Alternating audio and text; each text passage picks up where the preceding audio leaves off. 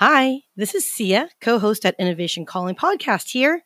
I want to extend my gratefulness to all the men and women who have served our country. We've had the honor to highlight some amazing military leaders and learn how they've applied their experiences in civilian professional life. I'd like to give a shout out to retired Brigadier General Robert Spalding on how the U.S. can be more innovative for the future of telco, and Jim Murph Murphy, founder of Afterburner, on using continuous business improvement through flawless execution. It's that kind of discipline and constant drive to be better that I see in most veterans. And let's be honest, from a business perspective, it is most profoundly appreciated. So uh. thank you for your time, your sacrifice, and love for our country. Keep on being you and proudly pursue your dreams. You've got this. And thanks again.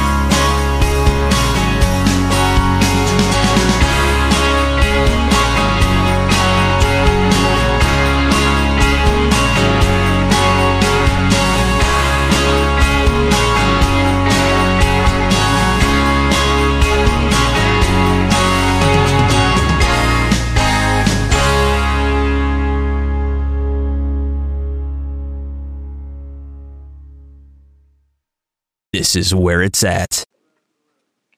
The first thing that comes to mind when I think of being a veteran is sacrifice, because you sacrifice a lot.